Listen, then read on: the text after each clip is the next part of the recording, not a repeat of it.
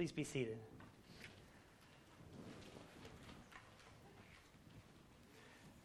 Well, as I mentioned, it is a great pleasure to be back with you this morning. My wife Carol and I were able to be here in the summer months. Uh, I think was back in August, and so to be able to come back is a real pleasure.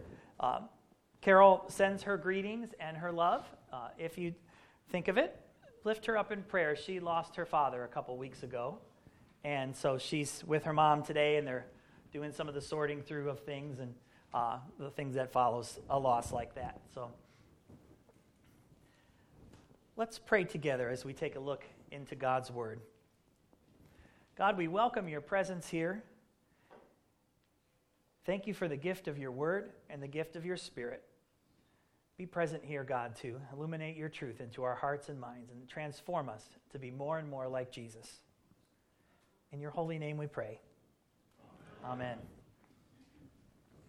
Well, as we celebrate the Feast of All Saints, and that this time of year, there's uh, a couple of things that come to my mind. One, one particular experience, this was from a good number of years ago, but it was this time of year, and it makes me think about it. Uh, I had a day off, and it was a day that looked like today, finally, with the sun out and the leaves just in their glory, um, and had some time just to go for a drive and appreciate the colors and the season and things like that, and um, no particular place. But as I drove, I found myself out in the direction of the cemetery where all four of my grandparents are laid to rest, and it happens to be they're all at the same place. Um, so I decided to stop in and spend some time remembering them. As it comes to pass, the name of the cemetery is All Saints Cemetery which of course you can see why that in part reminds me of the occasion today. And as I was spending some time there just reflecting and praying and um, just being quiet in the presence of the Lord, this particular scripture verse just came right to my mind. Um, I hadn't been thinking about it before, but it was it just fit perfectly. It's from Hebrews chapter 12. And it reads this way Therefore, since we are surrounded by such a huge crowd of witnesses to the life of faith, let us strip off every weight that slows us down, especially the sin that so easily trips us up. And let us run with endurance the race that God has set before us. We do this by keeping our eyes on Jesus, the champion who initiates and perfects our faith. It's not that I remembered that whole verse word for word as I was sitting there, but I remembered the bulk of it enough to look it up and then read that and, and just be struck by that sense of there in All Saints Cemetery, surrounded by those who have gone on before and are on the other side of eternity, and in a sense, cheering us on as we're on this side of eternity uh, and on our race. The other thing is it talks about this journey of faith being like a race. That's the other thing this time of year makes me think about. I'll tell you what I'll be doing uh, in about a month's time. And as I tell the story, don't get the picture that I'm some like real runner or really fast. But I do enjoy running. I do enjoy running with my daughters, and we've done a lot of. They run cross country. I run behind them, and uh, we've done some 5Ks and 10Ks together. There's a really fun one in Cleveland that's happened the last few years uh, in December around my birthday. And so we've gotten in the pattern of going along with a couple other friends. Do you know the movie The Christmas Story? It was filmed in Cleveland a couple decades back. Um, and uh, with Ralphie and Ovaltine and the bunny and all kind of different things. So there's this 5K, 10K race that's themed on the Christmas story. You start in Public Square, you run over to the west side in Tremont, where the house is, the actual house that they used in filming the movie, which is now like a little museum to the movie. Uh, some, some people bought it and turned it into that, turned it into a gift shop, basically. Uh, and the 5K ends there, and then if you're doing the 10K, you run back to Public Square. People dress up in all kind of silly costumes of characters in the, the movie. And thousands of people come. People come from other states, faraway places, just enthusiastic about Christmas story movie and maybe the beginning of the season. So it's silly, it's fun, uh, and it's just become kind of a, a, a tradition. I don't go in costume because I'm not that confident yet, but I enjoy seeing the other uh, costumes of the runners. But all along, not just this race, but any race, there's a similar dynamic. One thing being, uh, there's a camaraderie about it. A camaraderie of people who, for some weird reason, want to get up before it's light outside and it's usually cold and put on funny clothes and run around and pay for the privilege of doing it. There's also, it's difficult. If it was easy, everybody would do it, I guess. There's difficulty to it. But anywhere you are in this race or any other race, there's always people along the sidelines, most of whom you don't know, cheering you on. Keep going, keep going. You're almost there. Looking good. And then, of course, at the end, at the finish line, is one of the best parts because there's a big crowd there cheering you on to cross the finish. Well done. And then there's warm Ovaltine served and cookies and all kind of goodies to eat at the end of the race. And it reminds me just of this verse in Hebrews. Since we are surrounded by such a huge crowd of witnesses to the life of faith, let us strip off every weight that slows us down, especially the sin that so easily trips us up, and let us run with endurance the race that God has set before us. So, our life in the Lord is this race, and it does take endurance because our life on this side of heaven has some difficulties, has some dangers, has some barriers. We need those around us, we need ourselves together, and the, the thought and the memory of those who've gone before cheering us on, saying, Keep going, Keep running the race for the glory of the Lord, to become more and more like Jesus. Don't quit. Keep going.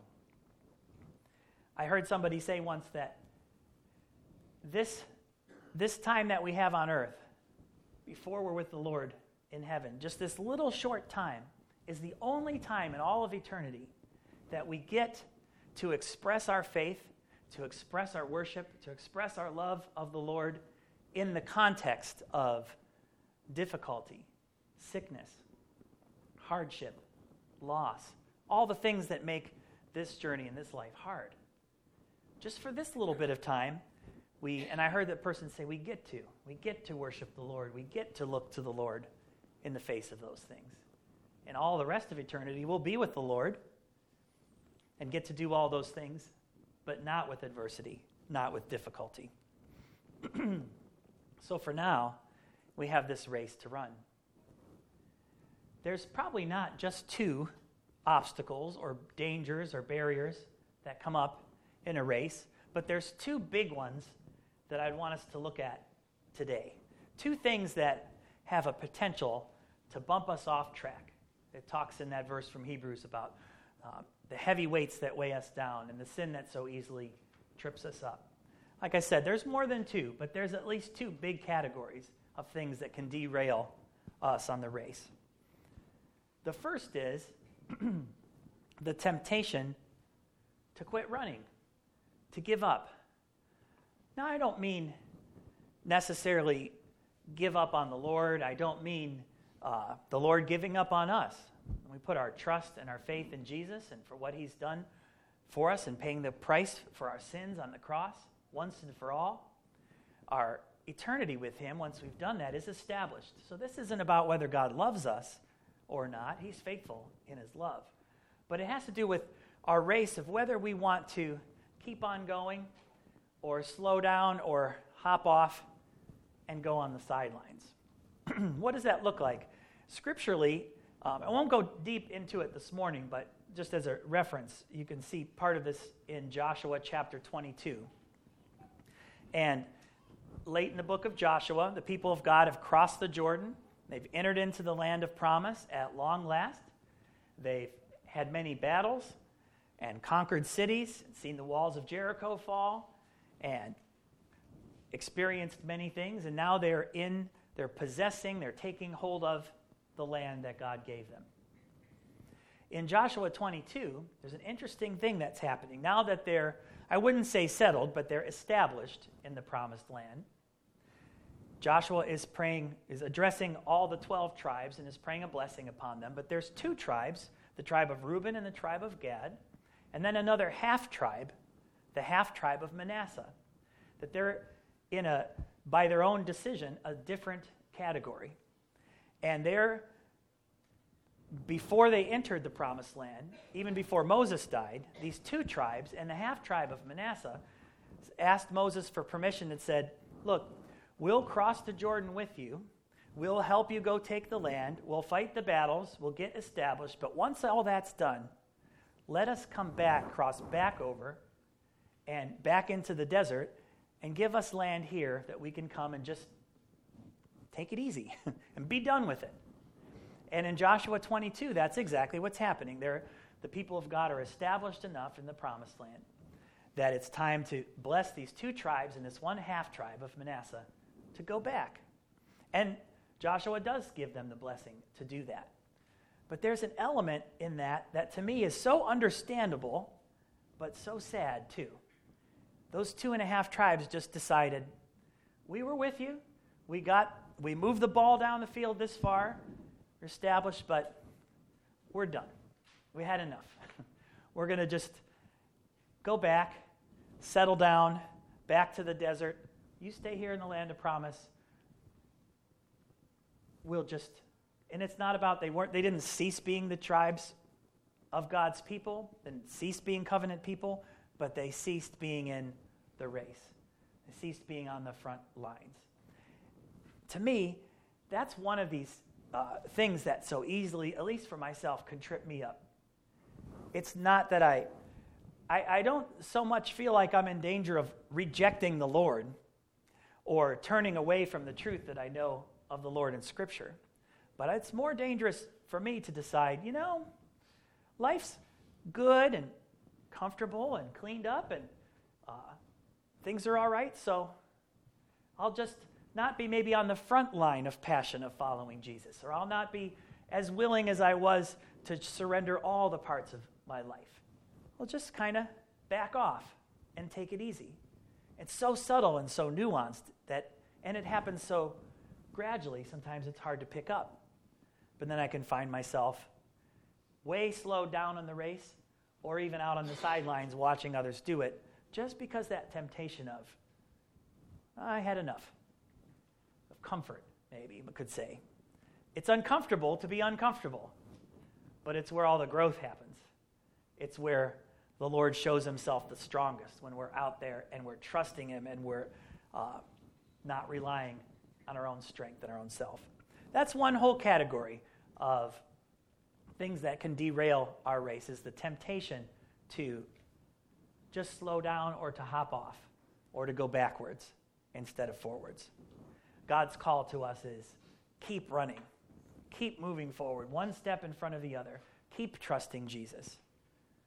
Remember the things that He did in the past, but let Him keep developing our testimony and our story and our experience of who He is and what He's done in and through us.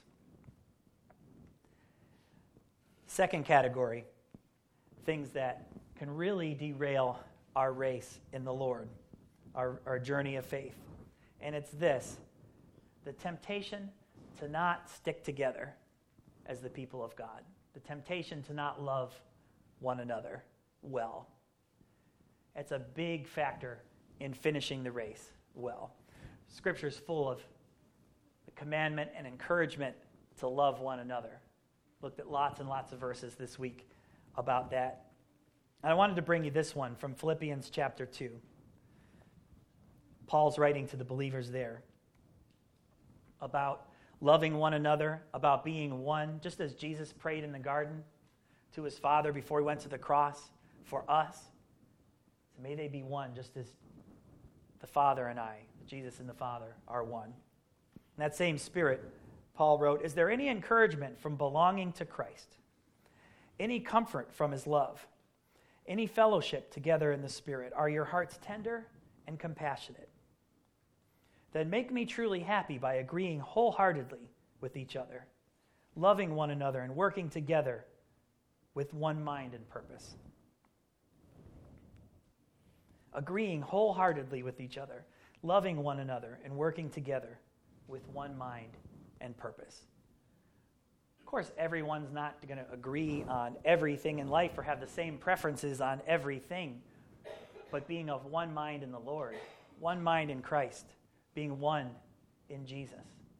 We studied this uh, particular, well, the whole book, but this particular verse in seminary, and it's one of my favorites it, because the picture that the original language of the Greek gives us is uh, it paints this picture of standing together shoulder to shoulder, contending for the faith and for the gospel.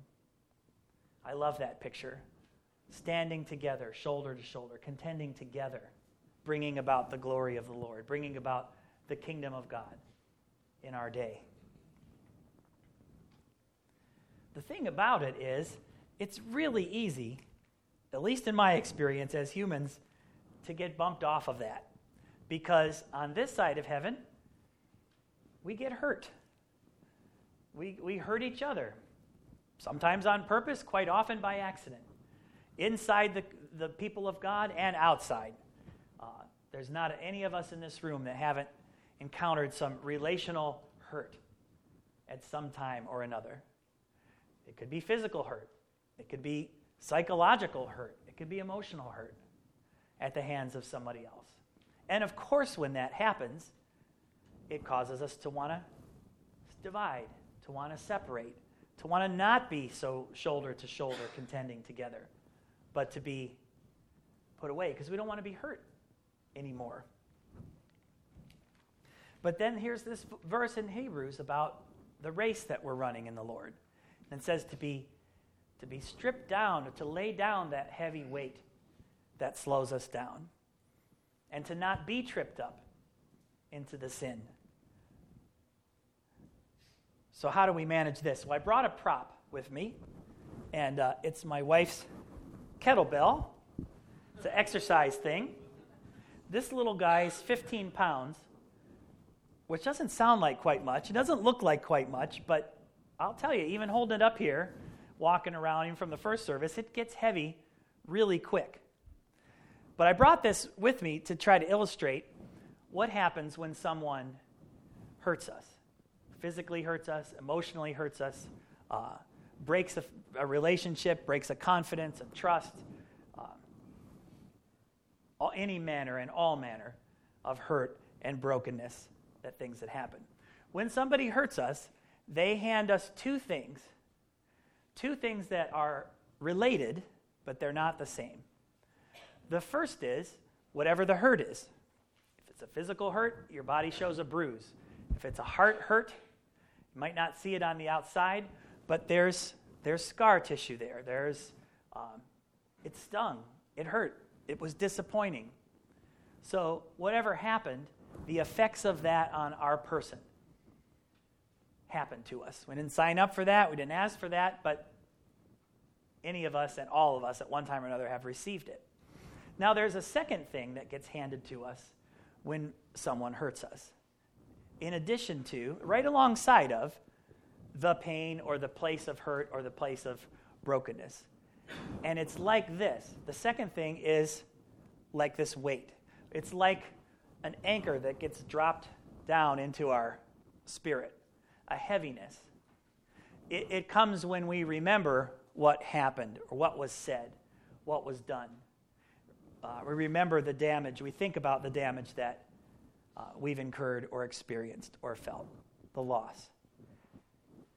There's what happened in itself, and then there's this anchor of when we think about it. And it is a heavy weight.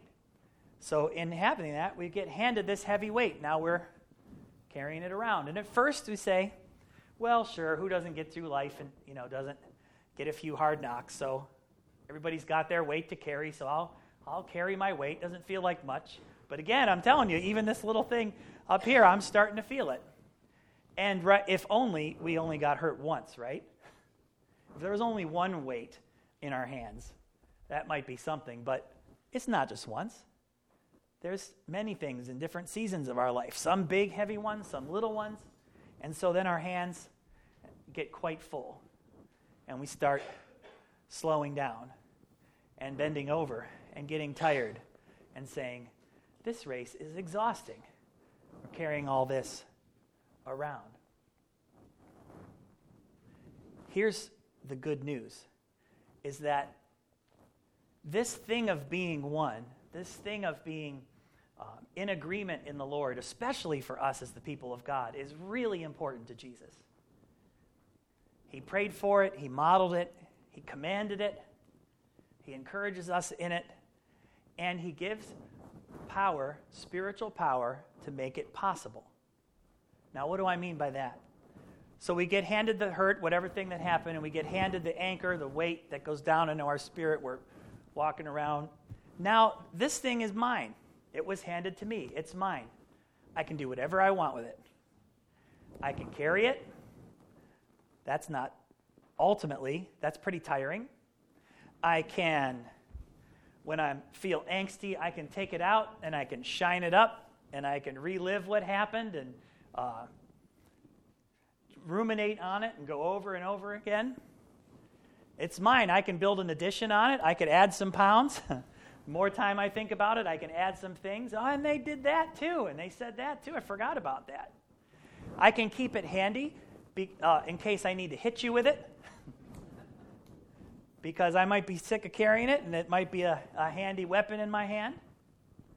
I can do all those things, or because this is mine, I can take this offense, some people call it a resentment, the remembering, that heavy weight that comes in remembering and reliving and replaying the tapes of the hurt that happened, I can take it and I can set it down and leave it.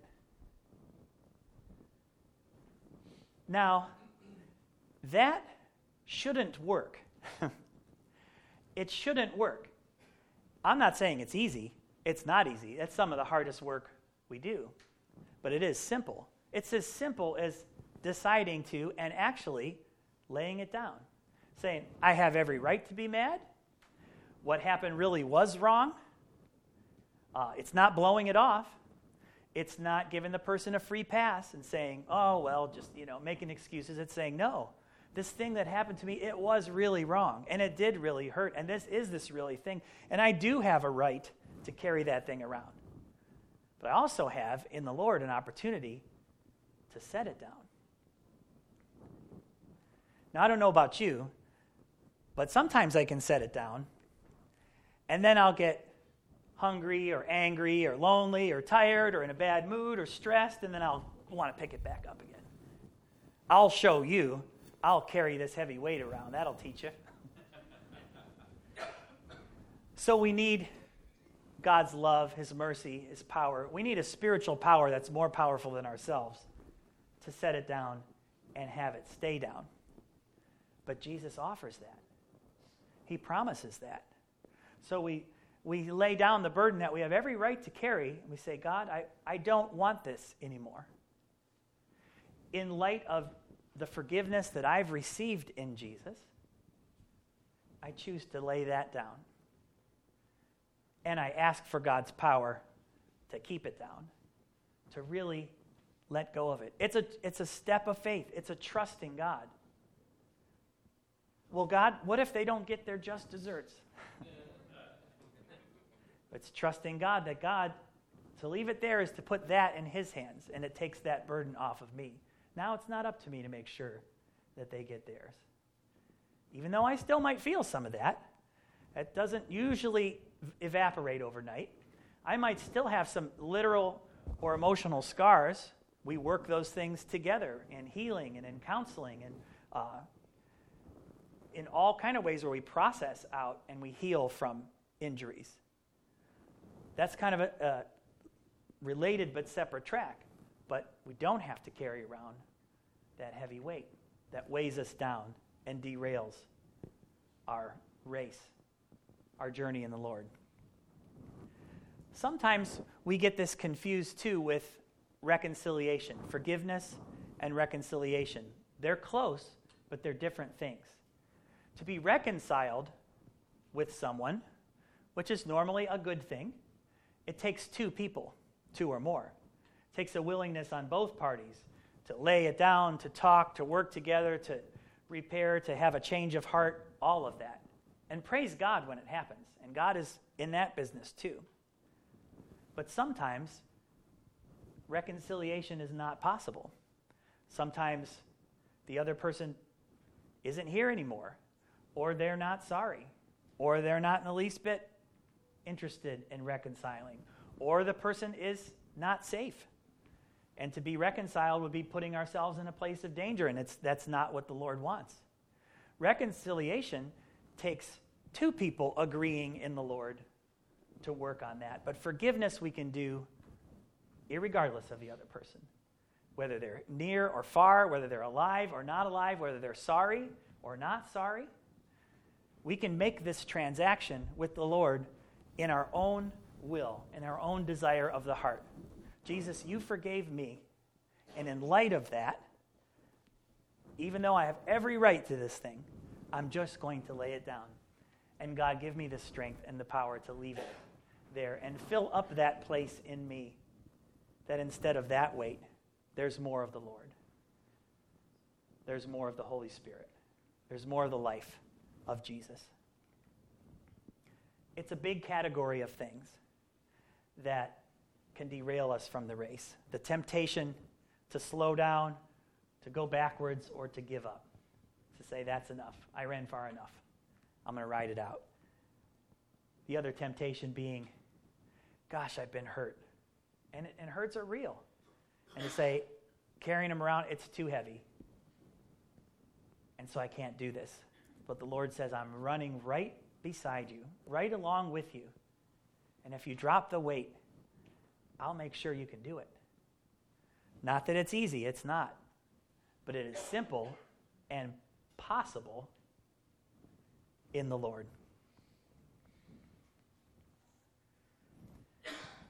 As we kind of think on these things, let's pray together. Just take a moment to pray together um, to see if there are things that we want to lay before the Lord figuratively here in front of the communion table, here in the Lord's presence and worship. And sometimes people say, well, okay, I, I get what you're saying, but where do I start? Because if it was just like that, oh, that would be great. But sometimes it isn't just like that. Like sometimes the laying it down happens in a moment, but there's a lot of stuff that gets worked through and talked through in our hearts before that. Well, that's okay too. What I like to say is it's okay to come to the Lord and say, I don't know if I'm ready today to lay that down, but it makes sense, but I want to. And to begin a conversation with the Lord and say, I want to. So can we interact over this, Lord? I'm going to come back and pray about this. I'm going to search the scriptures. I'm going to share with a trusted other. Or sometimes we're not even there yet. Like, I don't want to want to. It's okay to back it up and to tell the Lord, because He knows our heart. Honestly, God, I don't want to want to. So, as a first step, can you work inside my heart that I do want to want to lay it down. God will meet us anywhere that we're at with this if we're coming to Him because He loves us and He doesn't want us weighted down. Let's pray together. Lord Jesus, I thank you for calling us to this journey, to calling us, to giving us a race, a path marked out ahead. I thank you for calling us together, that we're not alone that we're one body, that you've made that so. I thank you that you've given us each special and important path to run in the kingdom of God. Lord, we confess this morning that there's many things that bring difficulty, but you understand those things. Lord, I pray that you give us the strength and the courage to not slow down, to not go backwards, to not give up. God, we come before you, all of us, weighted down in different ways with things that have happened to us and things that have been hurtful and harmful.